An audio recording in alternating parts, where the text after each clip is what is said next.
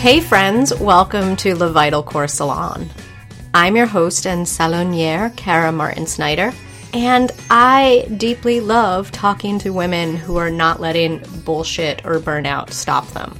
In making this podcast for a couple of years now, a frequent question I've gotten as a sort of co producer of this podcast is how I choose which guests come on the show or how I find the guests. So many of the Le Vital Corps Salon podcasts start with me getting sparked by something I've observed or experienced. This past year, when I was watching the Kentucky Derby, I started wondering why I wasn't seeing any women in the race itself, and started wondering if women have ever been in the race. The answer is actually six, for those of you who want to know. But it sent me down this rabbit hole where I learned a ton about today's guest, Diane Crump. Let me give you a little taste of Diane's cred. Diane Crump is a former professional jockey and horse trainer. On February 7th, 1969, Diane became the first woman to compete as a professional jockey in a professional race in the United States. This was in the wake of the Civil Rights Act of 1964, so you have a little bit of historical context where we're at. She was also the first woman to ride in the Kentucky Derby in 1970, where she rode a horse called Fathom. Diane's been name dropped in an essay by Hunter S. Thompson from Scanlan's Monthly in 1970. Over her long career, she's posted 235 firsts, 199 seconds, and 198 thirds in 1,682 starts.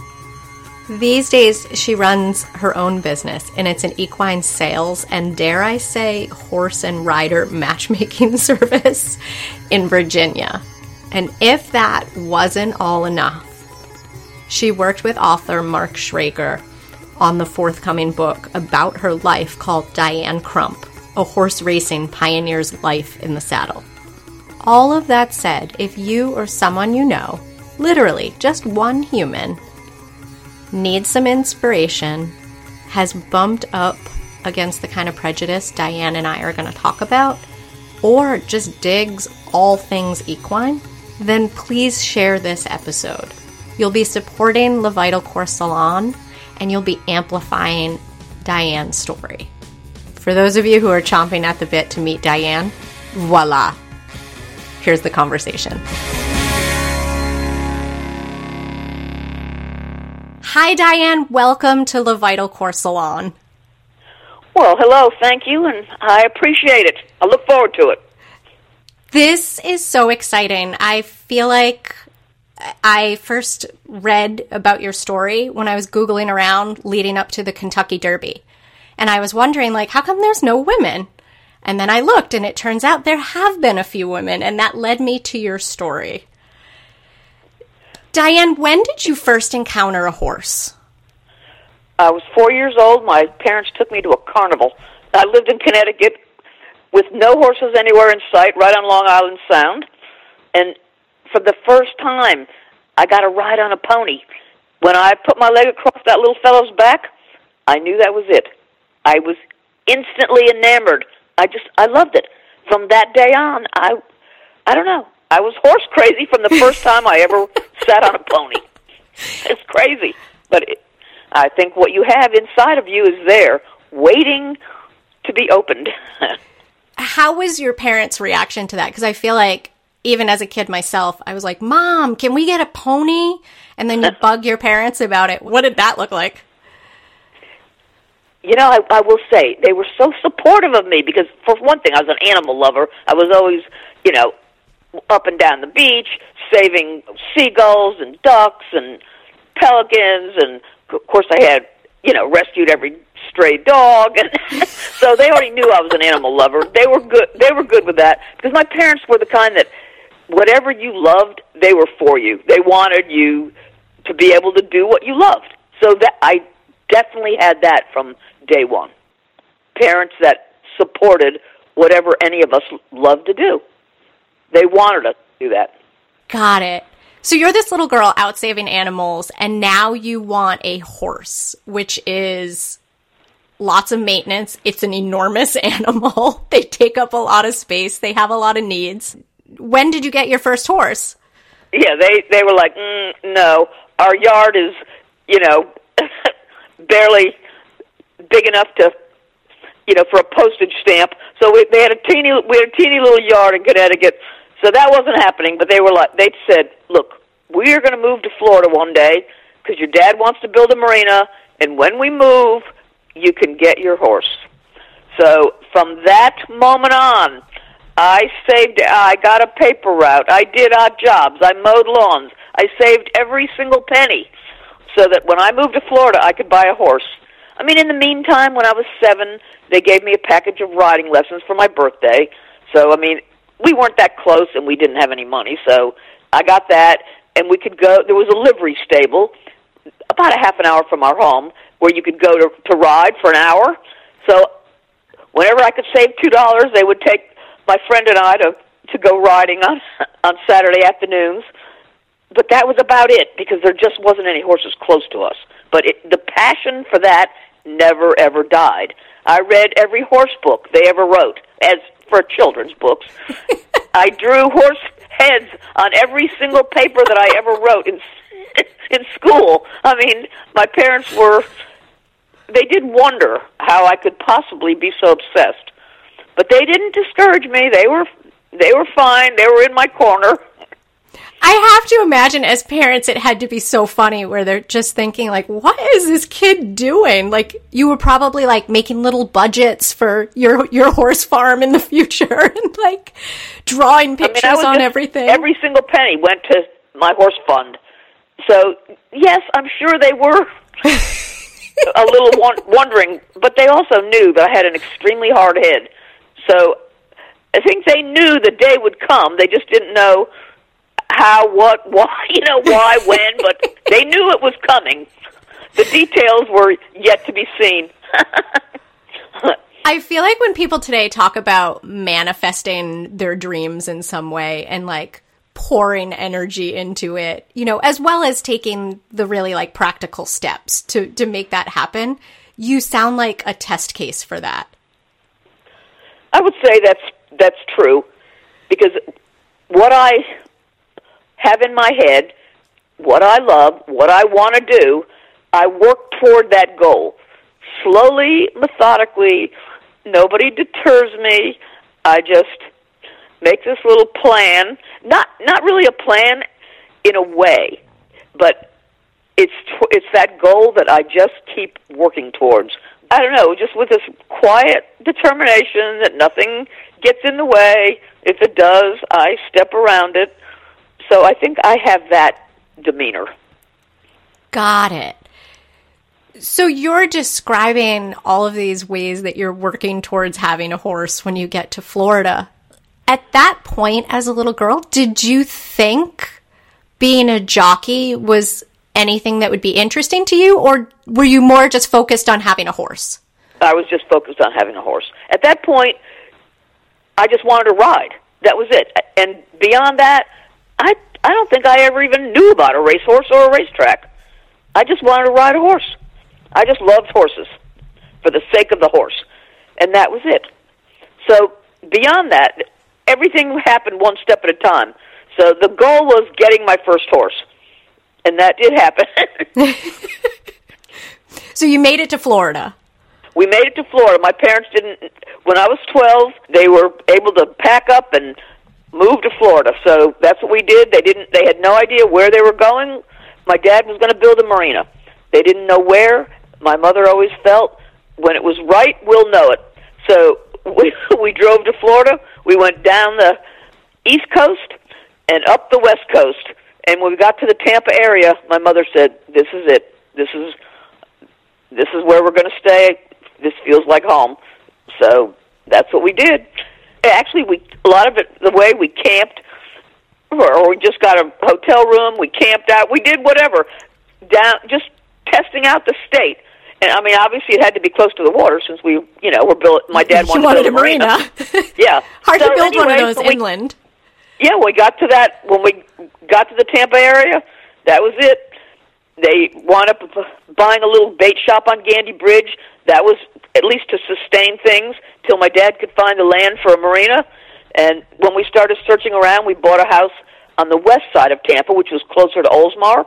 And the land that they found was in Oldsmar, which is exactly where Tampa Bay Downs is. It was Sunshine Park, and then later Florida Downs, and now Tampa Bay Downs. None of us knowing that racetrack road meant a racetrack was on that road for horses. That is, you know what I mean. So none of, nobody knew that.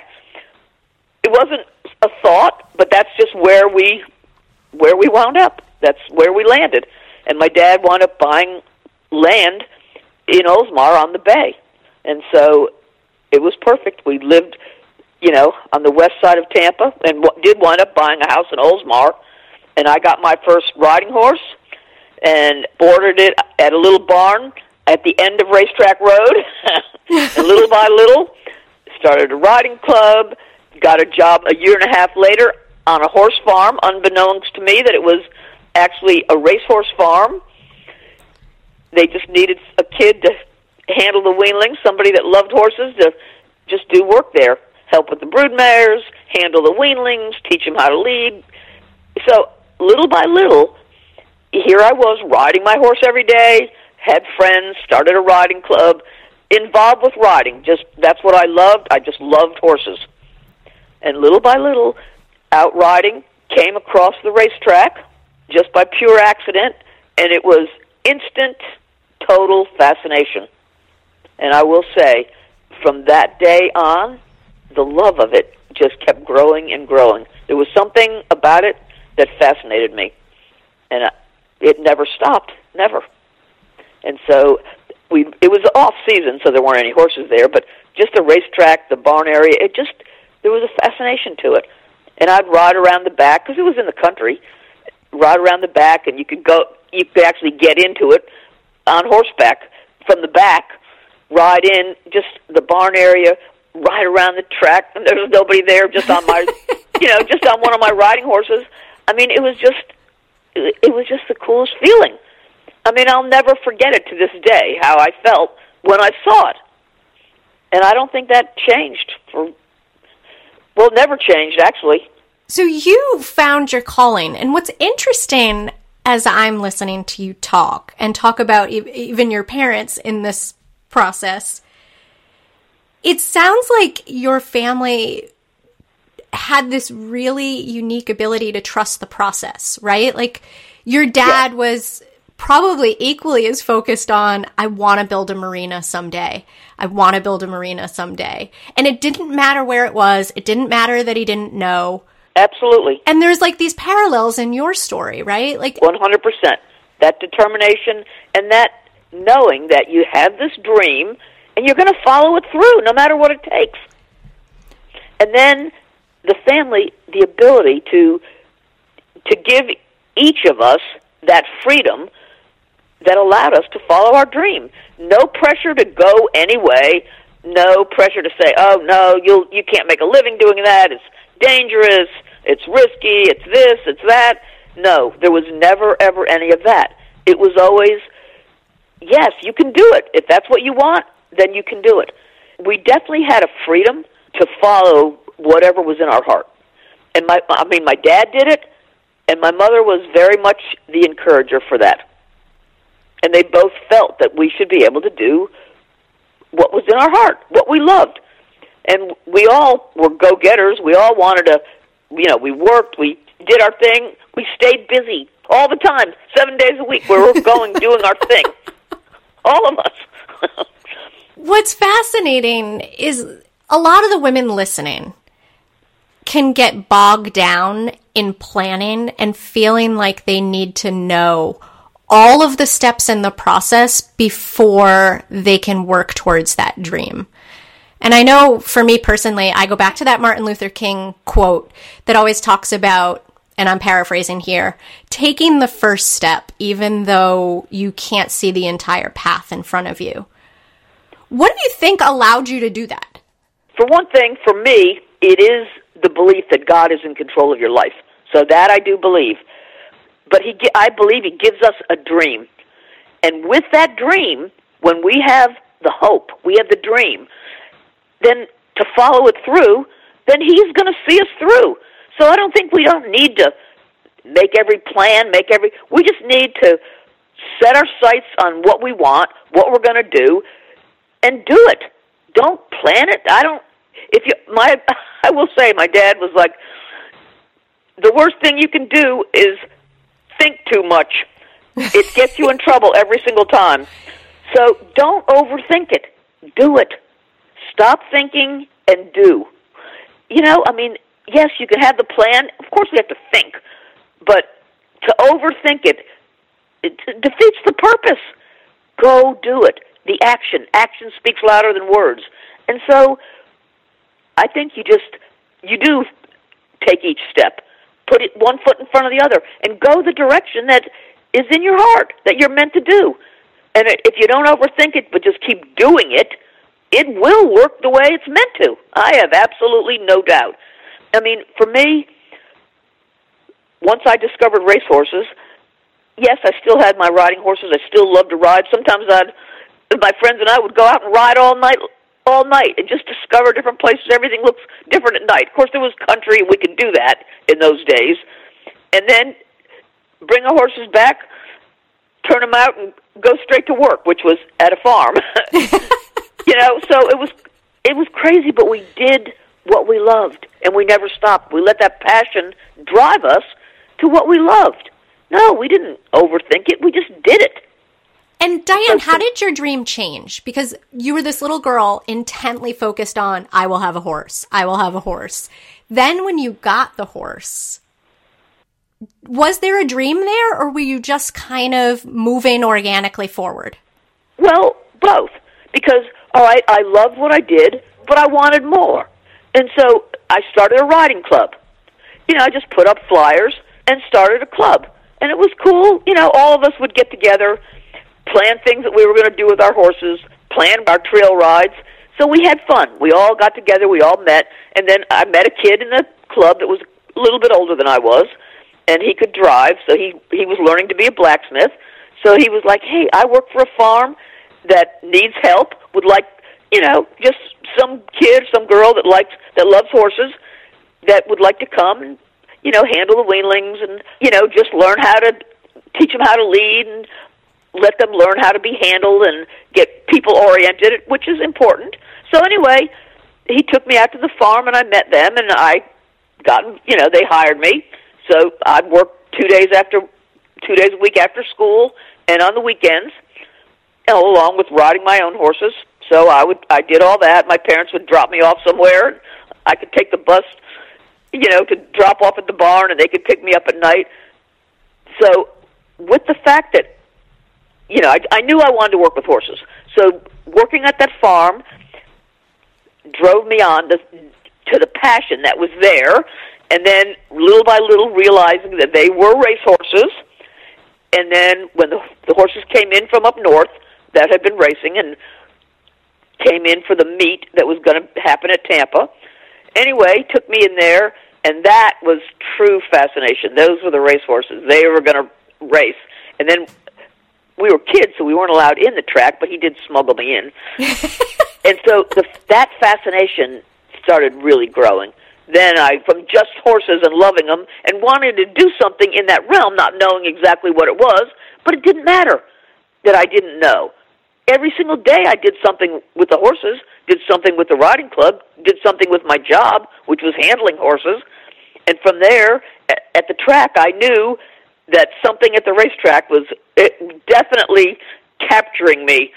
From there, I'd, you know, we could, one of my friends that I rode with, we could come into the parking lot and watch the track, watch the races. We couldn't actually go into the track then, although I did get smuggled in from a trainer that would put me in the back seat, throw blankets over me, get me in so I could learn how to I could learn learn how to walk hots and I just wanted to ride, but they were like put me on a you know on a horse to to cool them out on their back instead of by hand.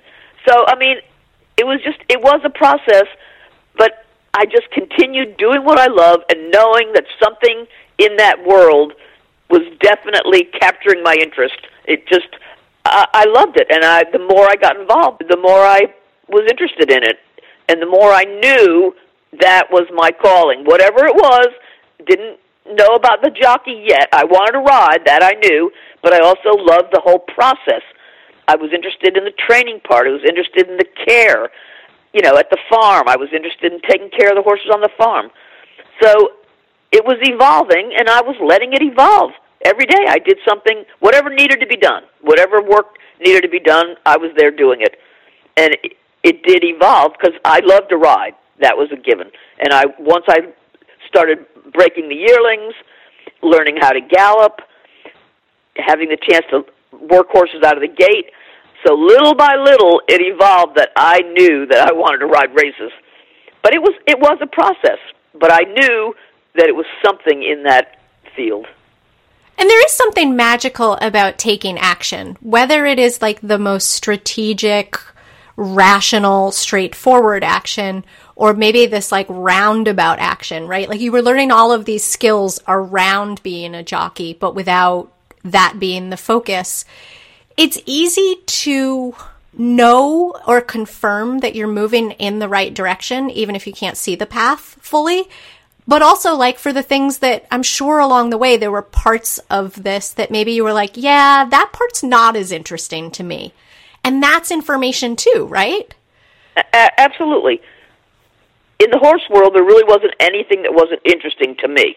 I mean, I did love it all, but I knew what, because the thought of being a vet or different aspects of that field, you know, yes, I, I was always interested because I wanted the knowledge of what to do you know, I, so I wanted that. But then I knew that riding was the strongest of my passions.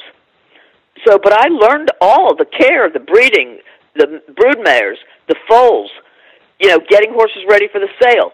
I was involved with all of that, the process as I came along, but the main focus, that once I delved into it and the more I realized that it was to be a jockey was the was the greatest of all, the the strongest of the feelings. And once I got to that point, there was no doubt. But I always, always loved all of it.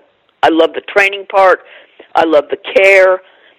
So I always loved all of it, but that was my passion, no doubt whatsoever. And now I think having brushed up for this interview and read a lot about you and hearing you talk, the idea of you sitting in veterinary science classes like it, right. it almost makes me laugh. well, it made me laugh. Uh, you know, I thought about it because I I was always interested in like when a horse had an injury or when things happened. Because certainly on a horse farm, you see a lot of things happen. You know, horses having severe injuries. You know, and I was always strong enough to be able to handle it. You know, I mean, I've sewn horses up. I mean, I've, there's nothing I haven't done. I mean, I've dealt with actually some pretty horrific injuries and was able to handle it.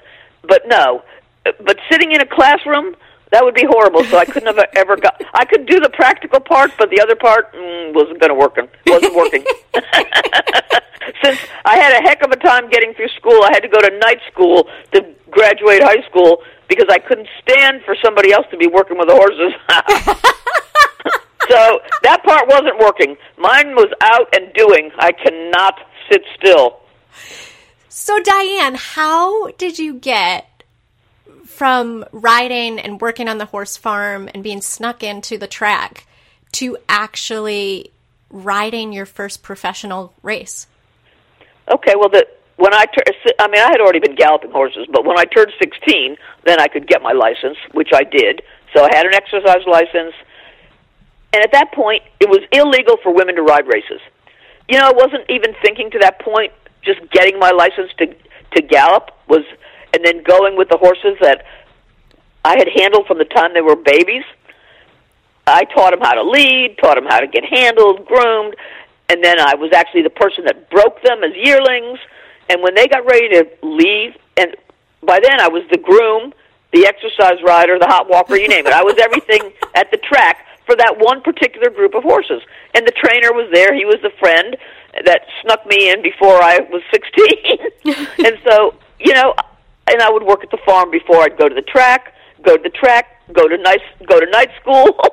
so the passion was that, and I knew I wanted to go to the track, at least for now, gallop. I wanted to be a really good exercise rider. I love that. I was very involved in learning how to about the training process, so I I liked that. When the meet was going on at Tampa, when that ended, those horses were getting ready to go to Gulfstream, which was in my in Miami, and I wanted to go with them. And my parents were like, I my I wouldn't turn 17. I wouldn't turn 17 for two more months, but I did graduate from night school early so I could go. That was the plan in the back of my head, although I hadn't quite relayed that to my parents yet. I'm sure you gave them a few gray hairs along the way. Yeah, yeah, I have no doubt. And then the man that I that I worked for that owned the horses came to my house and talked to my parents and convinced them that I was capable and that he had a friend that lived in Hallandale five minutes from the track that would rent me a room.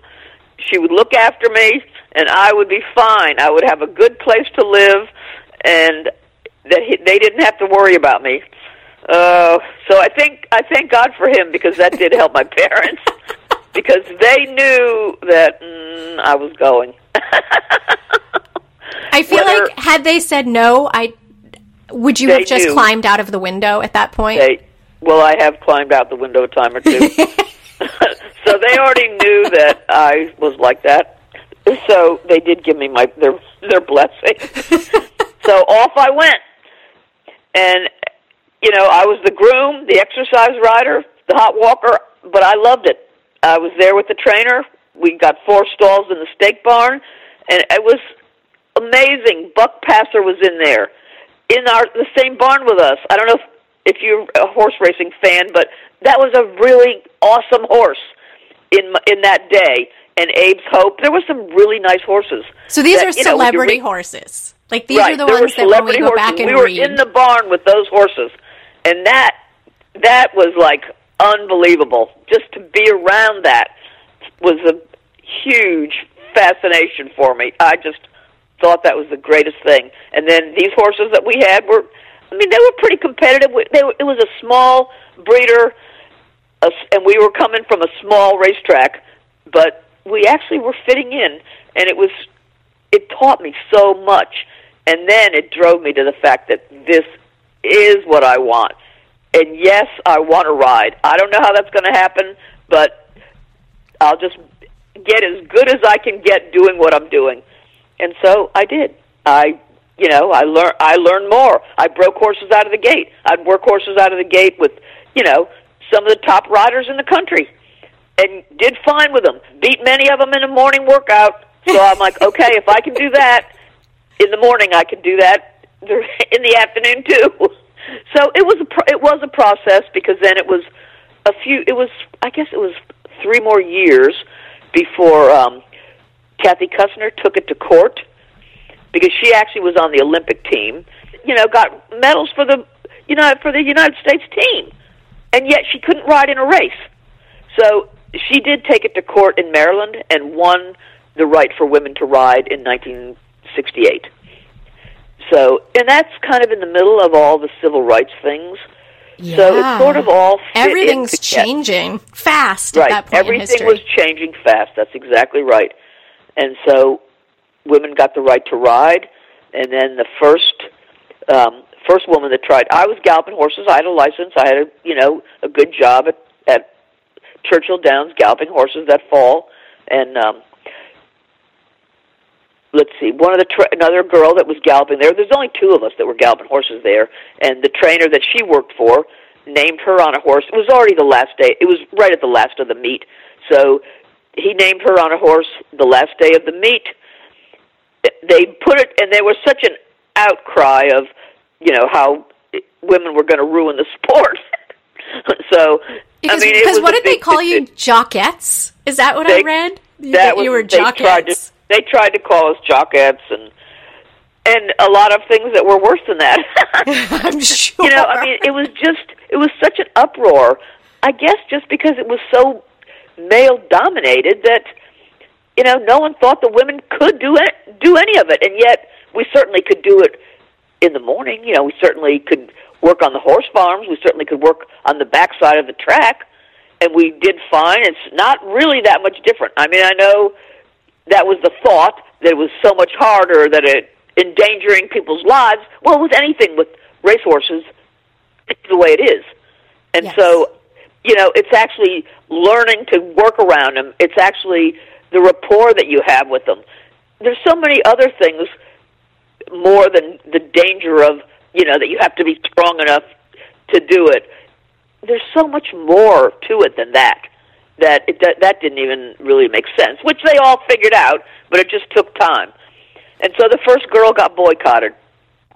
Then everybody moved to Florida. Wait, so talk about the the boycott. Does that mean once So- the woman got named in the race, all the men were like, "We're not going to ride"? Yeah, that's exactly right. So Cut it anyway, out. So they put that because of all the you know talk and all the hubbub that went on. It was crazy. I mean, everyone was up in arms. So they moved the race to the last race of the day, and then the riders, you know, when they called for the riders to come out, no rider came. So no rider came out of the jocks room, and the race was canceled. It was a boycott. So yep, no riders would ride against the girl.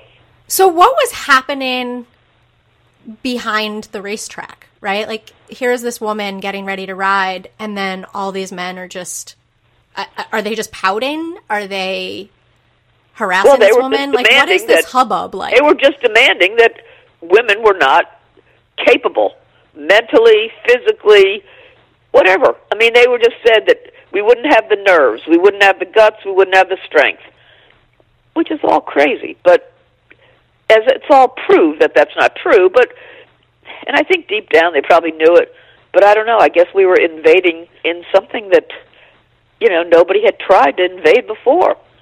So Diane, what was the reaction like for the men that you were racing in the morning and actually keeping up with, if not beating? none of them said anything to me at all. I mean, I could hear them in different cor- circles, or you could read about it. But to me personally, you know what? I did my thing every day. I got on a lot of horses. I worked horses. I broke your. I mean, I did everything, and I personally never felt that. I never encountered that. I mean, maybe they were saying it, but they weren't saying it to me and it it didn't matter if they were. I I guess I just ignored it. I mean, to me, if they said it, I I, I obviously didn't hear it because I don't listen to that. I don't listen to those voices. I don't listen to negativity. I turn it off. I will not be a part of it. So for me, I just like you said, one step in front of the other, one foot in front of the other. That's the way I am. And so I just kept on my business, knowing that the day would come that for me to ride. I knew that it would happen for me. I didn't know when or how, but I knew it would. And so nothing stopped, nothing slowed me down. I kept walking the path, that path. I got on horses. I ran the, you know, I was sort of the foreman of our barn. I galloped all of the horses for my particular outfit. Then I, when I got through with that, I'd gallop other horses.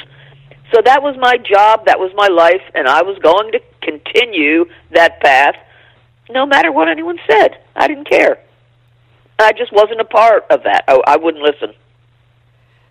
What do you think gave you the strength or the ability to let that kind of stuff slide off of you? It sounds like one, you weren't being like, they weren't antagonistic with you. No, they weren't. Never. But then, like, you're reading these articles and you're hearing, like, all of this, let's call it what it is, bullshit around you, right? Like, you know that, that men are deeply unhappy now in this space. right. Like, how did you find that strength or that focus to let it roll off you? I would say that comes from my faith. That I mean, I just I have the faith that God gave me what He gave me, the gifts, my heart, my determination, and with that, I believe that I could do whatever was in my heart, and I could, and I was going to, and so slowly, quietly, I just kept on the path that I was on, and I never let anything change that. I mean, I just I've learned, or I, I guess I've just always had that ability to not hear the negative, and I, I won't listen to it. I just turn it off, and then that way it's not a part of me. Got it. What got you to Bridle 'n Bit that day? Because that was your horse's name, right? There's another. There's another thing, right? Okay, so we go to Florida. It's Florida didn't accept the ruling for, that allowed women to ride. It had to go back to court. So another girl, Barbara Jo Rubin, took it to court, and she won the won the right for women to ride. She got named on a horse at Tropical Park, and the riders once again boycotted her. And so there we are. They wouldn't come out to ride in the race that she was named in. And that was it. So she didn't ride that. That race was got canceled. They had to put, you know, they had to put other rider, you know, another rider on.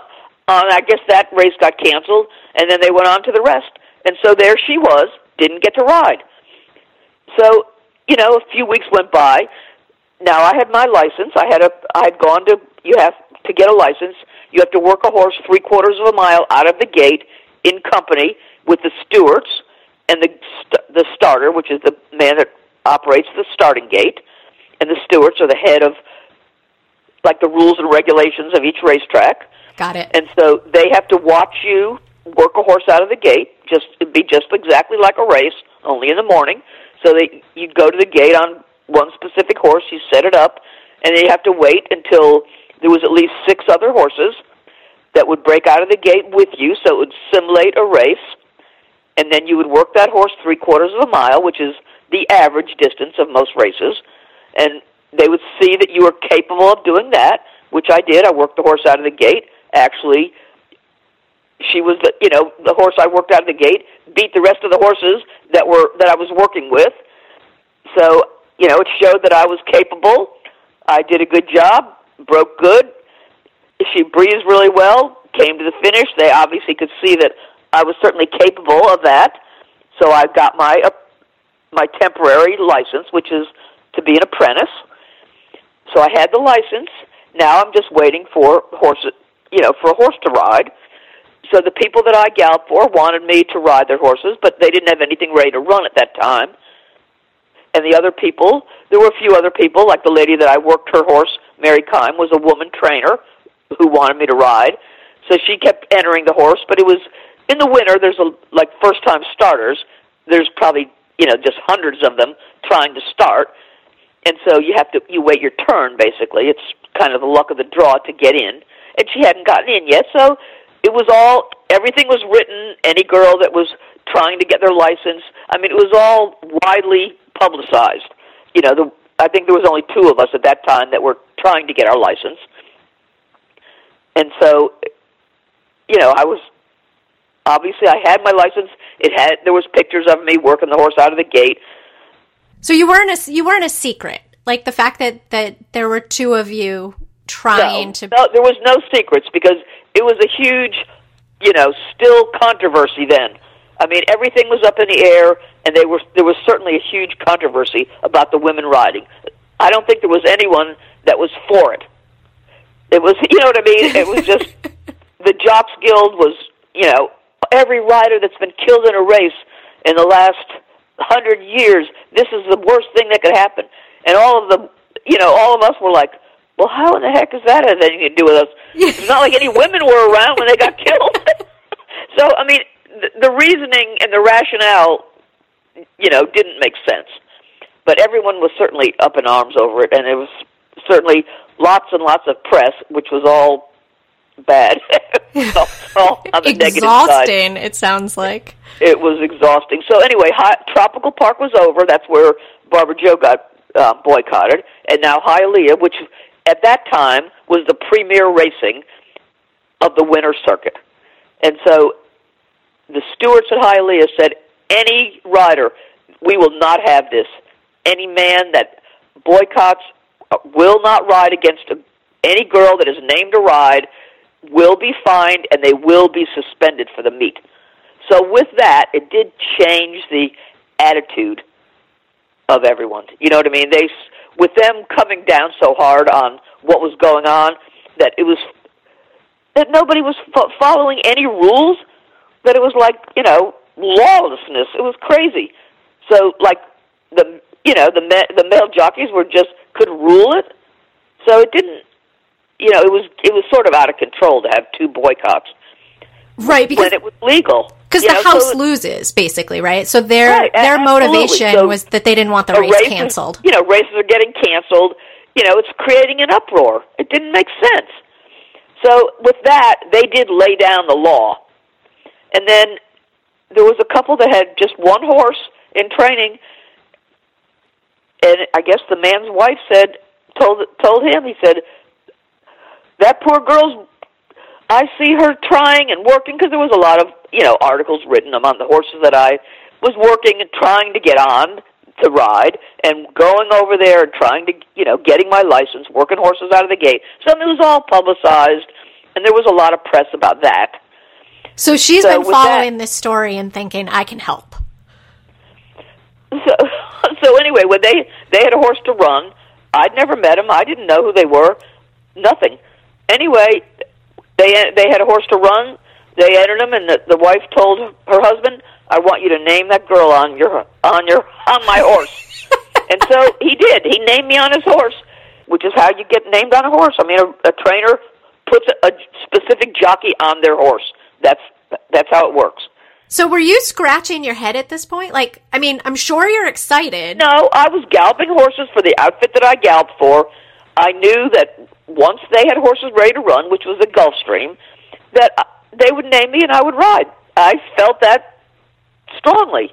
So I was fine. I knew that we just didn't have anything, the barn that I galloped for didn't have anything right at that moment. So I wasn't worried about it. I knew the day would come, and it was getting closer, and certainly it was getting closer. So at any rate, I was galloping horse at Gulfstream, and another rider said, "Hey, Diane, did you know you're named on a horse tomorrow at Hialeah?" and I'm like, "No, I didn't know a thing about it." so I got when I got off that horse, I went up to the start, the stable gate, which is where they have the overnights. Picked up an overnight, which has the list of the races for the next day with the riders on them, and sure enough, I was named on a horse. what did that feel like in that moment to see your name Well, I mean, it was pretty cool, except you know, I had nothing. I had no gear, so I had to. When I got through working that morning, I had to go to the jockey store and in Hialeah and buy my and buy my apparel, whatever I needed for the race. And uh, I will say, a rider that I knew that was in my corner, Danny Gargan, came by and said, "Hey, I'll loan you my saddle. That way, you don't have to go buy one in case this doesn't work out." so I said, "Okay, great." He said, "No problem." so he said, "You don't have to buy that anyway. Just get what you need, and you'll have my saddle." I said, "All right, excellent." So that's what I did. Call the next riders are supposed to check in with the clerk of scales at 9 a.m. They tell you, you know, what time you're supposed to be in the jocks room. You report your weight, and uh, then I was like, okay, well, what time and where? Because they weren't putting me in the men's jocks room, Yeah. so they had actually a little office that was the HPBA, which is Horsemen's Benevolent and Protective Association. Anyway, there was their office was relatively close to the paddock and the men's jocks room, so they decided that's where they would put me. and so, at the appointed time that I'm supposed to come in, I think noon. I'm supposed to. You're supposed to be separated. Then you go. The jocks have to come into the jocks room two hours before that race. You're not allowed to talk to anyone about the race and all that. Anyway, so that's what they told me to go to the HPBA room at noon, which that's where that's what I did.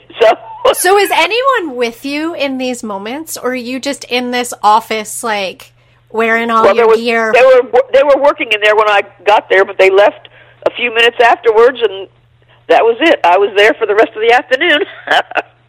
So you're just hanging out by yourself, like waiting for this first race that you've probably envisioned for years.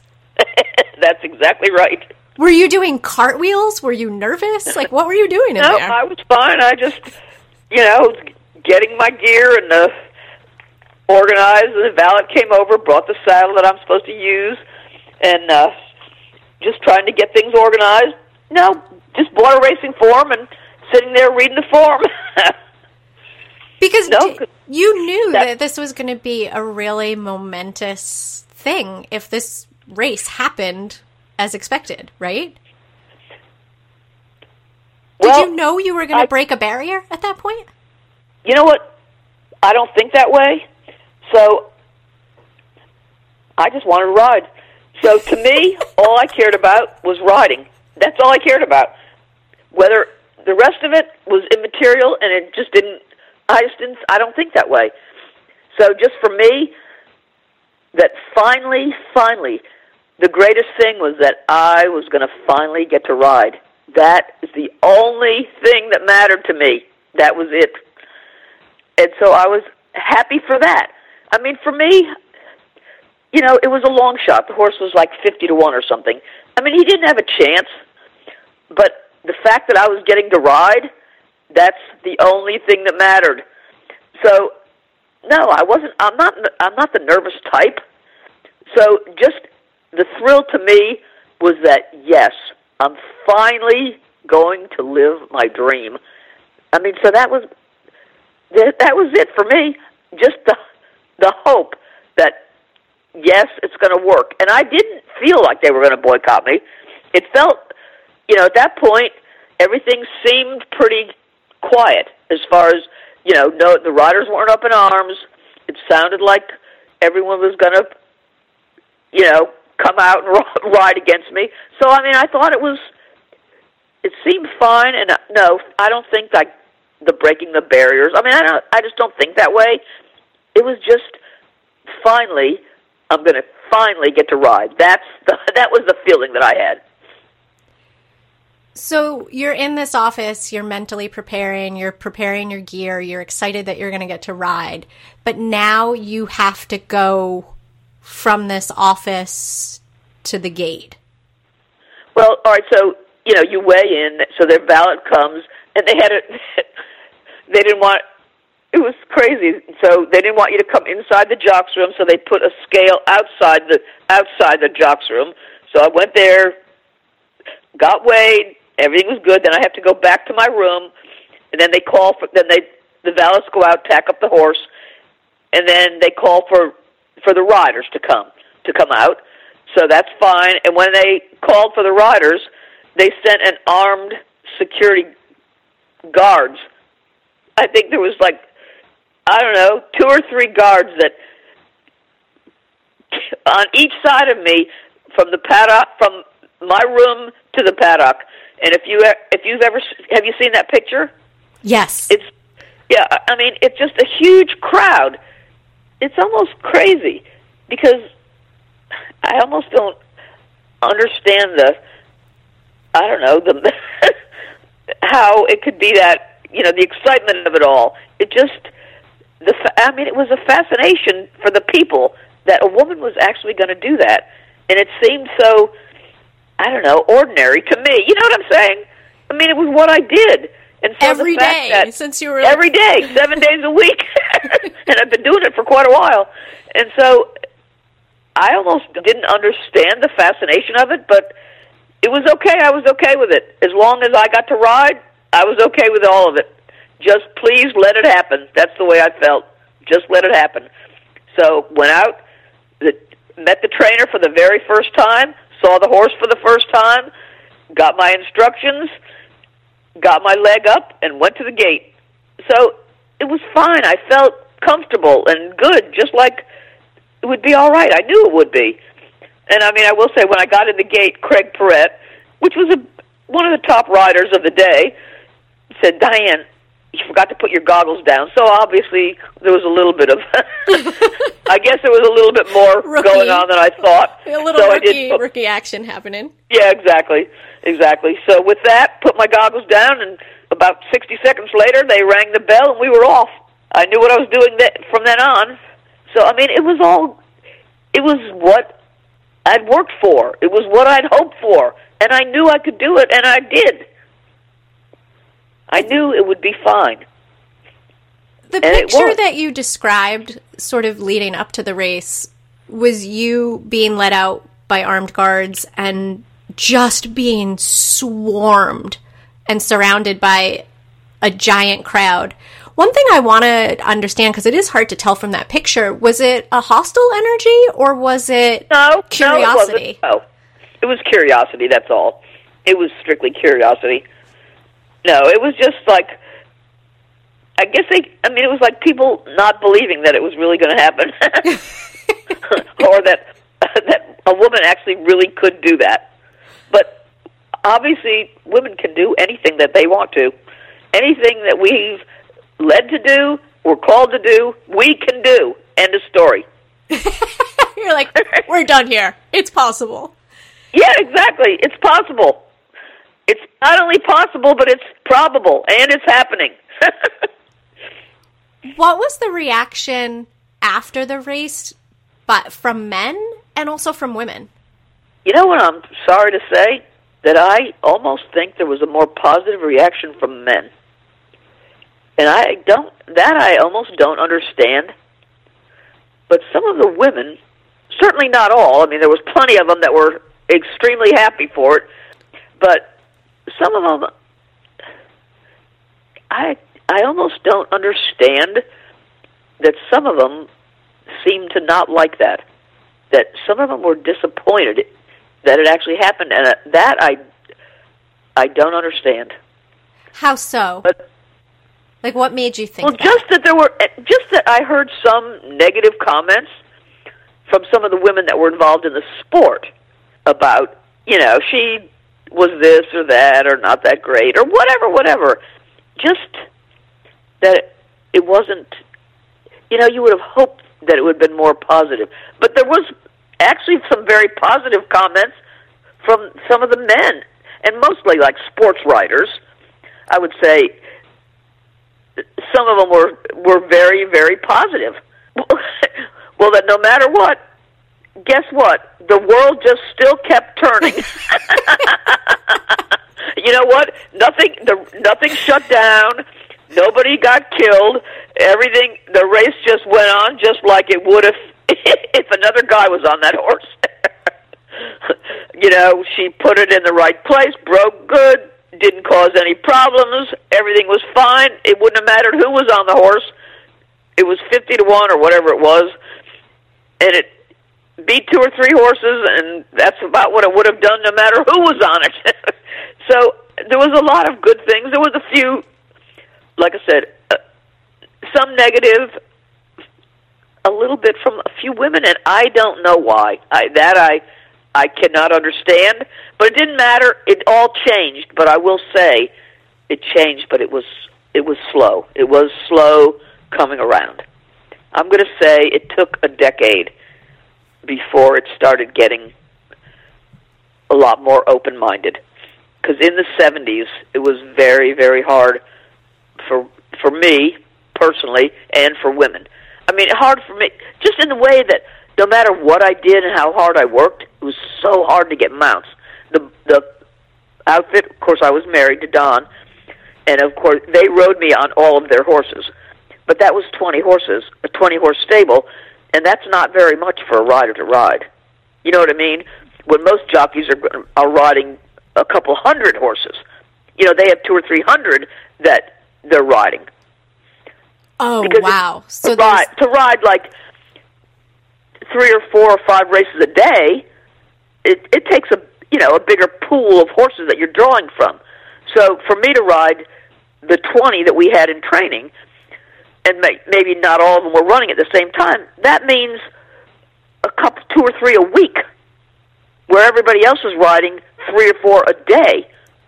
And no matter how many horses I would get on for other people, you know, I galloped all of ours, and then I would, you know, get horses for uh, outside people. I would breeze horses. I would go gallop horses. Whatever it took, I'd work. I'd go to training centers in the afternoon and get uh, get on more horses. Anything to try to get more mounts and yet I could win races. I could win races on horses that were long shots. And you won a lot of races. Winning a photo against a leading rider. I could do all that, and yet I still couldn't pick up more mounts. That was my biggest frustration. I mean, because I loved it, and I loved what I loved what I did. I loved the horses that we had. I was I helped with the training part, I helped with all of it. I mean, I was a you know I I was a groom for some of them if they were difficult or whatever. So I was a part of everything. I did the feeding. I did the leg work. I mean, there's nothing I didn't do at the barn because I loved it. I loved the whole operation of a racing stable. That I loved doing all of the work. But I wanted to ride races. Yeah. Do you think it was the controversy that made it hard that people weren't ready to touch it or touch the They situation or be it. I'm- affiliated? I'm, sure it was the controversy. It was just, it was just the error that it just the time just hadn't quite come for it to be, you know, that equal. Because at that point, women probably made up half of the workforce on the backside, but they still weren't ready for women to ride races. And that just- number is fairly light, right? I mean, like when I was getting ready for this interview, I was thinking about like it seemed weird to me being outside the race world, right? That when I think of growing up, like people, you know, in my town or or locally that had horses, they were usually owned by the mom. You know, the the daughters contributed to the care of it. Like there like I didn't know any little boys or teenagers growing up that were like I really want to ride horses. It was always feminine energy, right? It was always women and girls. I hundred saw. percent, and that's it makes up so much of the help on the backside. And I mean, in my business now, I sell horses as an agent, so I'm like a real estate company for horses, and ninety-five percent of my business is women.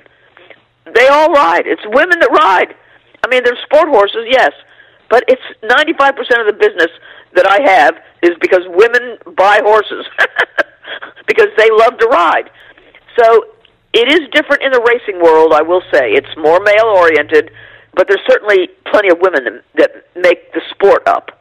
But that is mostly working with horses because they love them. They most women just love horses. They and well, they're animal lovers. And so I would say that I don't know if it's you know why there aren't more. There's certainly more than there used to be, and there's certainly it's more open-minded. I don't know if it will ever be equal. If it is, it's going to be a long time coming. But it's certainly better. And if a woman has the potential and is a very good rider, which you've seen some of them that have come along that were really good riders that actually got mounts and that you know what I mean were able to compete at that level, and it is a numbers game, and so with the num- the numbers of not having as many women involved at that level, then you're it's just going to take longer for them to get to the point where somebody will step up and win the derby. It's just time. It's time and and basically getting the right ho- horse and being able to ride the right amount of horses to pick up that mount. Got it. Because it's still quite small, right? Like, so I looked at the Kentucky Derby numbers, for example, because that was a race that you ran. Right. And correct me if I'm wrong here, but I think as of this May, there w- there's only been six women to run that race. Like such a That's right. huge, popular. I mean, those are the kind of races that I know, right? Like I don't know much Sure. about horse racing outside of the Kentucky Derby and and the Right. Triple Crown events. Right. Obviously, it's it's hard to get to that point because you can, if you wanted to generalize, you could take the numbers of every jockey colony, say in the United States, okay, at every racetrack in the United States. Take those riders. There's probably a fair amount of women that are riding at the smaller tracks, but if you mix that in with the men too, and then you take that population of riders against the ones that are riding in the Derby, it's probably the same percentage. You know what I'm saying? Because if So that's how difficult it is. If there's 25,000, well, I think 22,000 three-year-olds, that would be the crop of thoroughbreds raised in the United States, okay? Okay. So out of 20, 22,000, 20 make the grade, Wow. right, to run in the Derby. So that's already like winning the lottery right there. Yes. See what I'm saying? And, then that's you're the matching problem. the jockeys to those horses. matching the jockeys then to pick up that mount. you know, so that is where the numbers game comes into it, and it is like the lottery, and so that's the problem. That is the problem.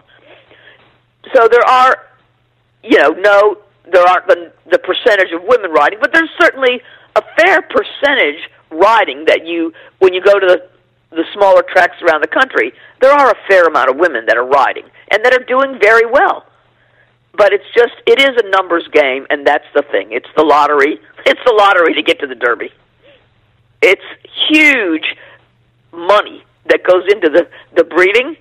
And so those outfits that have that kind of money that are buying the horses that are capable of winning that it's the whole game, the whole gamut of that that makes it so difficult. Yes. This is fascinating. And I mean it it feels to me when you're saying this like my first thought that comes to mind is how seemingly parallel it is to even something like the entrepreneurial space, right? Where like women and especially women of color are really struggling to get the same funding, right? Like, which is also the numbers game. There's all of these startups that are happening that all of them are searching for and competing for this same pool of money to have their right. idea come to fruition. But here it is again, that numbers game too, and that we're just seeing how do I put it? We're seeing that balance like when you look at a race like the Kentucky Derby, or you look at how baby businesses are funded, right? right. Like you're seeing um the the distilled version of kind of what's happening underneath, right? Like yeah. it might be one woman riding in the Kentucky Derby with all male jockeys around her, but that's indicative of kind of how everything is skewed underneath. That's right. Exactly. Got it. So it is. I think it's it's you know you have to look at the broader picture to to understand what's going on. So I'll just give you one little depiction. Okay, so in 1969, I rode my first race. They put me in a little room somewhere, right? Okay, so I went home, which was I consider home was at that time Florida Downs, which is now Tampa Bay Downs. To they the people that I rode Bridle 'n Bit for, that was my first ride, shipped that horse to Florida Downs. So I, I went there, and that actually he won there because the competition is so much easier. So that gave me my first win, and that was only two weeks after I rode my first race. But that horse, just the competition. So anyway, they not knowing what to do with me, okay, they put me in a ladies' room in the grandstand. Oh All right, God. they just they kind of cordoned it off, and that was my jocks room. That was in 1969. Well, then I rode there some in the early 70s, and two years they used the ladies' room, and then after that they bought a little tiny trailer. I mean, tiny. It could maybe two or three girls could sit in there and wait for the ride, wait for the. So the horses know, got a bigger trailer to ride your race. Okay, so that was in the seventies. All right, well now I'm going on, you know, mostly, mostly Kentucky, Churchill, Keeneland, you know, different different racetracks all around the country, uh, on the East Coast. Anyway, so now I've m- moved to Virginia. I'm training horses at the training center. I'm actually riding the horses that I train. So I'm still doing the same thing 30 years later. All right, so in 1999, I come back. That's 30 years, and I'm I'm training horses and I'm riding the horses that I train. And I come back to the jocks room to ride there. All right, now I come back 30 years later, and the jocks room, the same jocks room, only they've increased the size of it. Okay, and now it's 50-50, women to men, the same jocks room. The downstairs is the men, the upstairs is the women's. The same, all the facilities, they have the TV monitors, they have the saunas, they have lunch bar. Everything, it's completely equal. 50-50, women to men. And there were just as many women riding there as there were men. So the jockey colony had 75 or 80 riders, and half of them were women. That is wild. So to me, I thought that was pretty interesting. That here it is, thirty years later, and the difference that I got to see.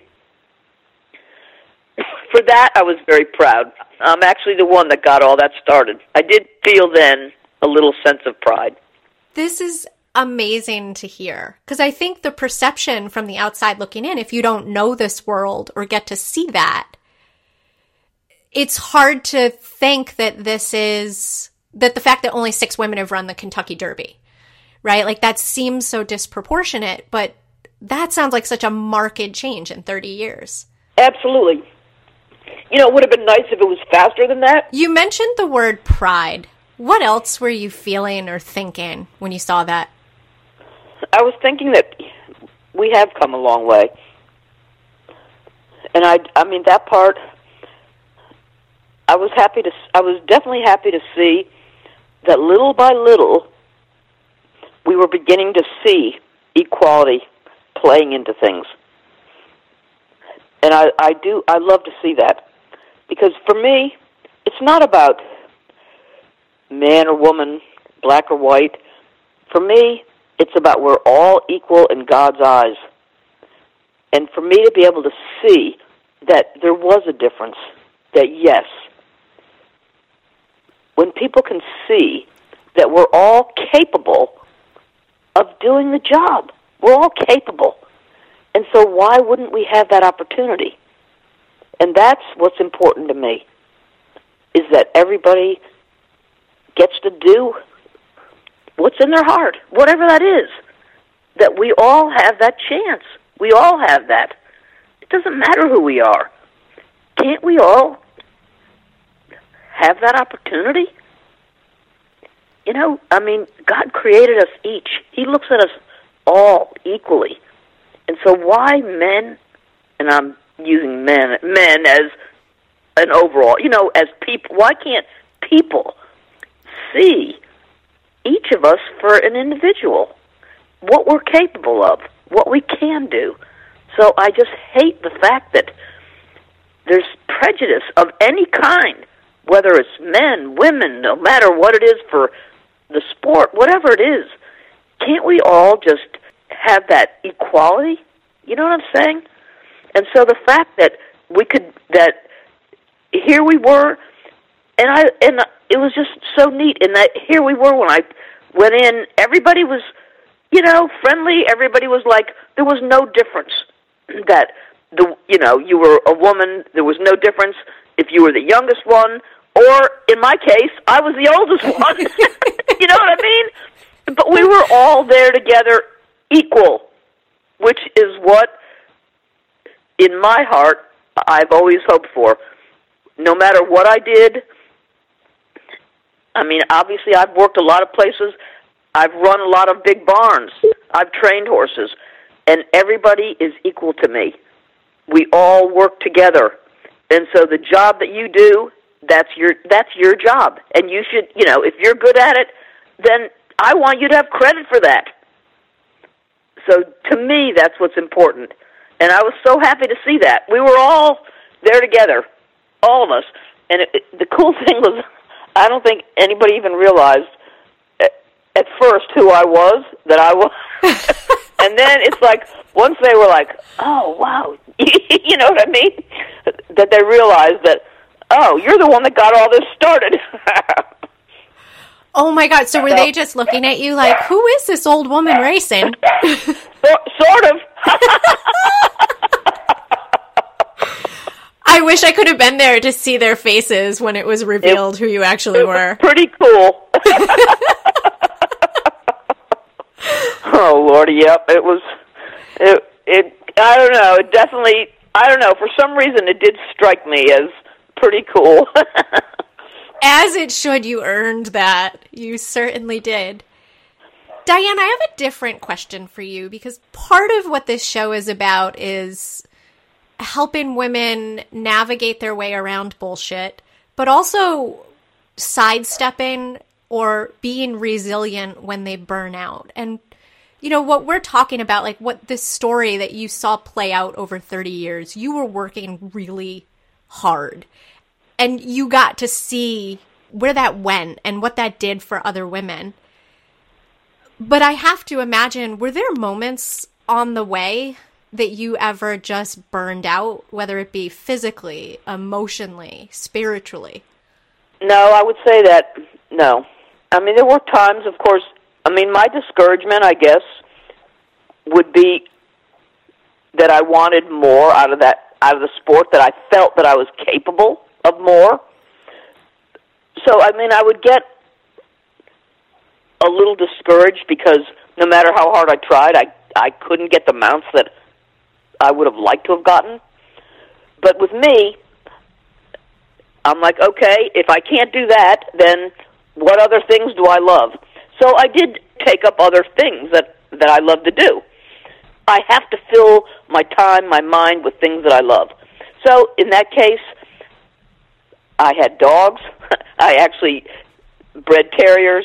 I did, you know, went to dog shows. I hunted them. You know, I mean, I did. I just always am doing things that I'm interested in. So I was a breeder. I went to a lot of different functions in the terrier club. So I mean, I got involved in other things while I continued the horses, doing what I love. But I I stay busy. I want to stay busy doing things that interest me, things that I love. And you know, when I came home, now that I have a business, I always want to do something to help somebody. And so I love dogs. So with my dogs, I got involved in the therapy program. So I mean, I stay busy, but I always am thinking of ways that you know I can accomplish something, and whether it's in whatever way that might be. So with me, I just stay focused on what I want to do and how can I accomplish more and what can I do? Whether it's helping family, whether it's trying to see what I can accomplish for other people. But I, for me, I don't allow burnout because God gave us one life, and I want to make the very most out of that life. I don't allow those thoughts to cross my mind.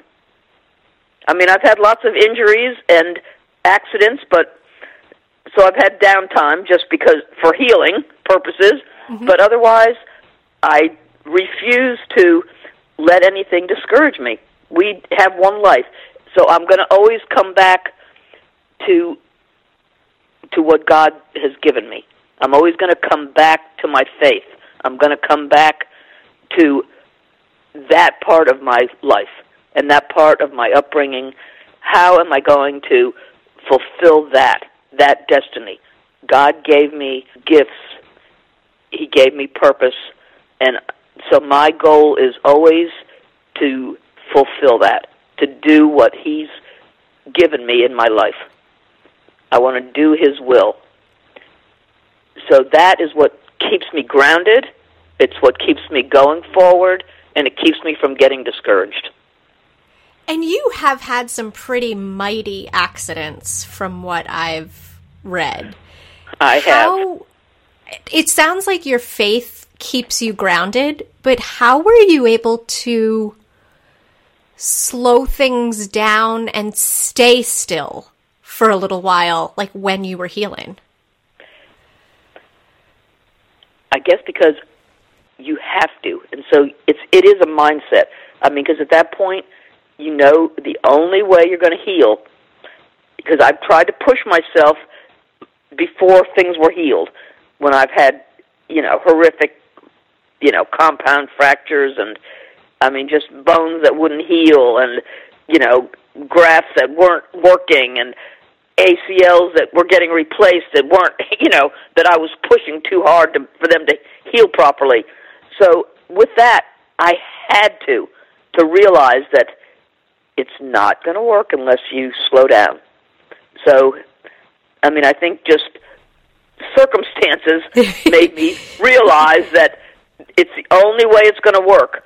And so just having that that knowledge and that you know what I mean that there's no way it's going to heal or work unless you slow down. And so with that you do. You have to and so you do what you have to. And right. I just made myself take that time to recover. I had to. And then with that, when I'd come back, I was strong again. Right. Because, I mean, there is nothing like a full set of broken ribs and a broken leg to remind you that you have to take a time out for a little bit and that you have to stop.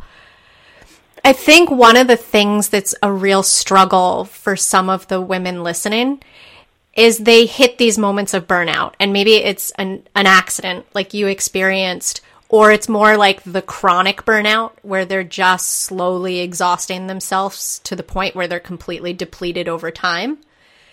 And I think that slowing down is hard. How do you think those moments help you pace yourself going forward? For me, because I have to, I mean, I have to work every day to make a living. So for me, I cannot, I've discovered over all these years that nobody, you cannot force anything to happen. No one can force things to happen. So with that, I just say, okay, God, here's my life. This is it. Here it is. It's yours. And so I let it unfold as He will have it unfold for me.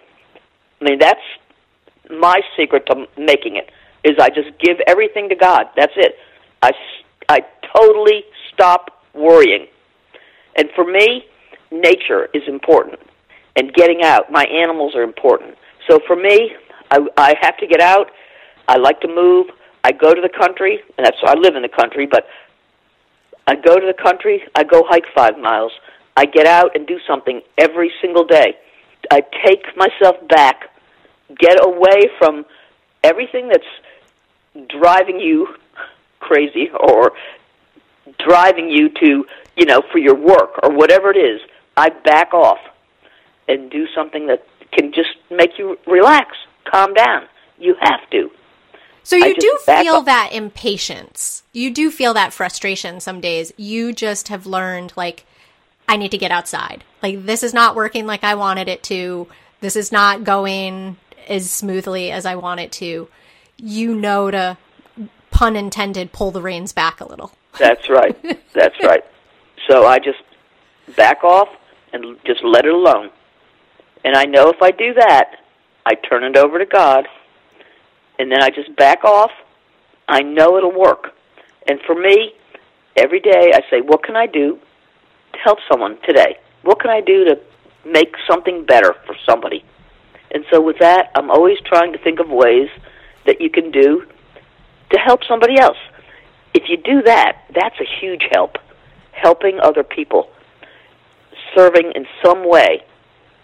To me, that's been a huge, huge satisfaction.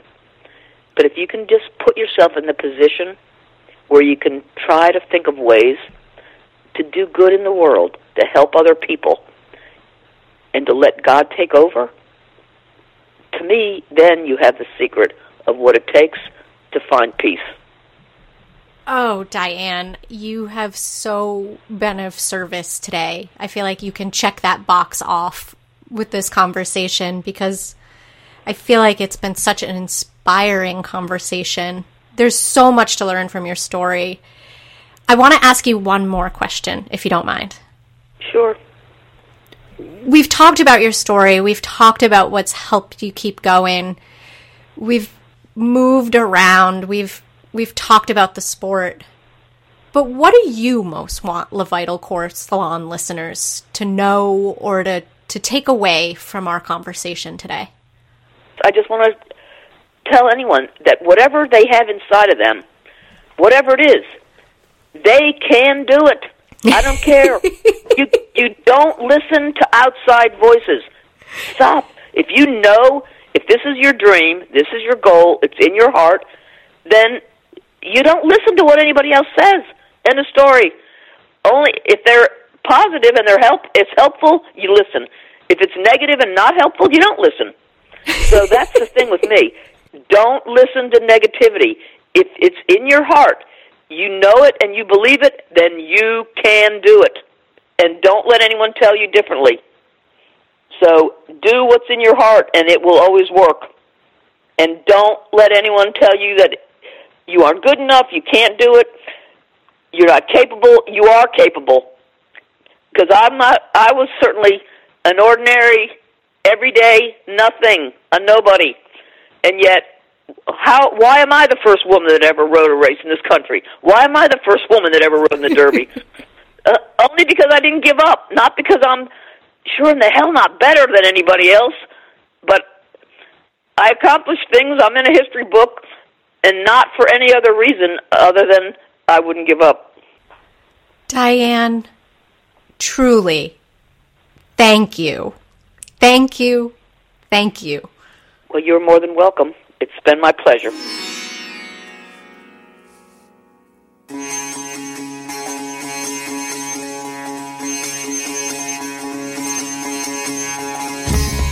Well, great gobs of fire. This is Kara again, and I hope you're as inspired as I am after hearing this conversation with Diane. I wanted to remind you to check out the show notes. That's where you're going to learn more about Diane, including seeing the iconic photo that we talked about in this episode, as well as links to her business and a link to pre order the forthcoming book by Mark Schrager called Diane Crump A Horse Racing Pioneer's Life in the Saddle. Please help me amplify her legendary story of breaking a major barrier in the world of sports. Also, please make sure you subscribe to Le Vital Corps Salon wherever you listen to podcasts. Or you can text the word salon to 444 999. So that's three fours and then three nines. To have new episodes emailed to you twice a month. And I want to say thank you to so many of you. Thank you to all of you returning listeners your love and support and encouragement to keep making this podcast always, always is help. And I want to say welcome and thank you to any new listeners, and I hope you'll come back. I also want to thank my team. So, my husband slash producer, Craig Snyder, for balancing all the levels and working his Pro Tools magic to have something that's easy on your ear to listen to and my assistant, Darlene Victoria, who just helped keep this train on the track and me on track and everything linked and I's dotted and T's crossed. I, I couldn't do it without both of them. And I also want to thank Rishi Dhir and his band Elephant Stone, as well as the High Dials, for my most excellent theme song. And before you all skedaddle, don't forget you deserve a life spiked with passion and slathered with joy. Don't let bullshit or burnout stop you.